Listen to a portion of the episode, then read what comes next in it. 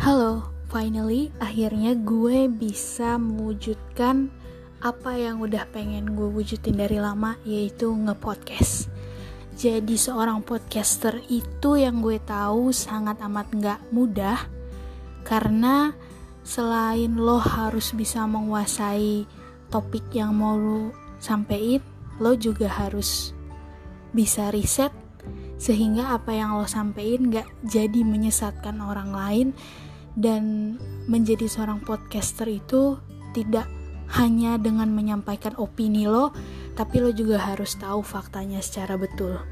So semoga podcast gue ke depannya bisa menyemangati kalian yang dengerin dan ada manfaatnya buat kalian. And see you